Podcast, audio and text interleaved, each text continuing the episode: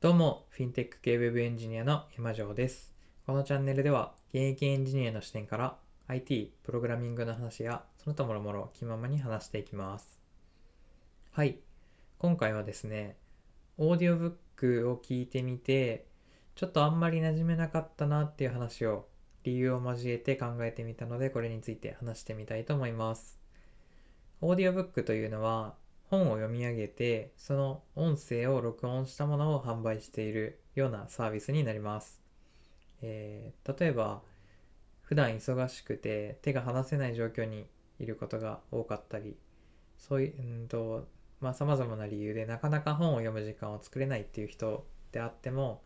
えー例えば家事とかをしている途中でも耳は開いていたりという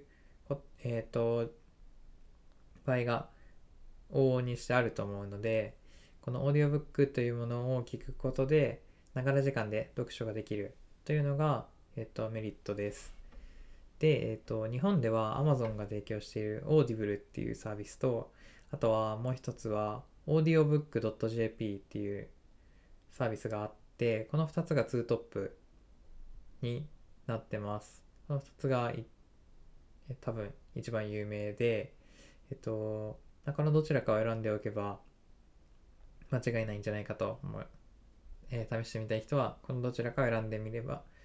見れば間違いないんじゃないかなと思います。すいません。ちょっと花粉症ですね。聞き苦しかったら申し訳ないです。でえっと今回自分はAudible を始めてみたんですけどなんで今回 Audible、えっと聞いてみようかなと思ったかっていうともともと読書が好きでなんですけど最近あんまり読む時間が作れてませんでした。あと音声も好きでえーそうですね。昔からラジオをずっと聞いてましたみたいなラジオっ子でしたみたいな感じでは別にないんですけど、えー音声も好きでした。ということで、えー音声なら隙間時間で聞くことができるので本もこれを機に耳で読んでみようかなと思って今回オーディオブックを、えー聞いてみました、まあ、今回といっても最近聞き始めたっていうわけではないんですけど、えーまあ、始めてみてえっと、まあえー思ったことですね、えーまあ、冒頭にも言った通りちょっとそうですね自分にはあんまりしっくりこなかったなっていうのが正直な感想です。で理由は2つあったかなと思ってまあ、ここ数日ちょっと理由を考えてたんですけど2つかなと思ってます。一つが話し言葉と書き言葉はやっぱり違うっていうことですね。でもう一つが好きな声質話し方っていうのに個人差がある。この2点です、えー一つ目の話し言葉と書き言葉はやっぱり違うっていうのはその、まあ、単単純に、えー本の読み上げをしてくれている方の話しぶりっていうのがナレーションチックなナレーションチックというかまあ本業えっとアナウンサーの方だったりとかが読んでくださったりしているのでまあナレーションになっちゃうんですよね。本を読み上げるので。でそういった、えーある種日常会話では聞かれないような不自然なえっ、とうん話し方っていうのがちょっと自分は苦手かなと思ったのが一つです。でもう一つ好きな声質話し方には個人差があるっていう話なんですけどえーっとま音声配信サービスこのスタンド FM だったりまあ他にも VC だったりいろいろあると思うんですけどそういったところでは、えーっといくら有益な話をしている方であってもその音声の聞き心地として自分に合ってないなと思ったらその人はフォローしなければいいだけなんですけどえっとオーディオブックという場合オーディオブックになった場合にはえっと何て言うんですかね人じゃなくて読みたい本が先行してくるんですよね。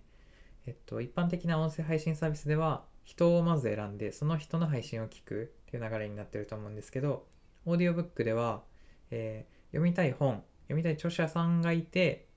でその上でえっとそれに対してえっと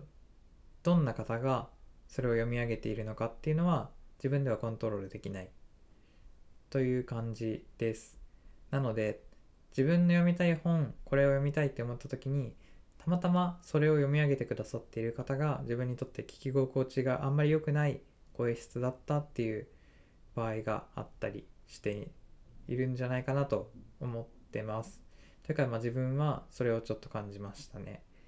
で、えっと、まあ、これに関しては、そうですね、その読み方がいい悪いとかじゃなくて、あの1つ目2つ目両方の理由に関してなんですけど、そもそも、その、自分に合ってないっていう状況で、その、何て言うんですかね。それを自分で選ぶことができない。その読んでくださってる方、この人に読んでほしいみたいなのを選ぶことができないっていう、まあ、制約があって、こういう部分で、えー、っと、自分はオーディオブックがしっくりこなかったんじゃないかなと思っ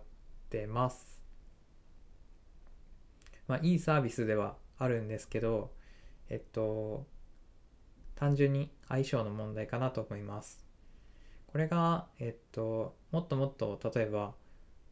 えー、Siri だったり、Google アシスタントみたいなので使われている音声合成の技術がもっともっと発展して、えっと、生身の人間と区別がつかないような、えっと、合成音声が作れるようになってきたら、この声質だったり話し方っていうのも自分が好きな人好きな声を選べるようになってでどんな本でも自分の聞き心地のいい声で聞けるようになる未来が来るんじゃないかと、まあ、そうなってほしいなと思ってます。はい今日はこれくらいにしようかなと思います。最後まで聞いてくださりありがとうございます。ではまた次回の配信でお会いしましょう。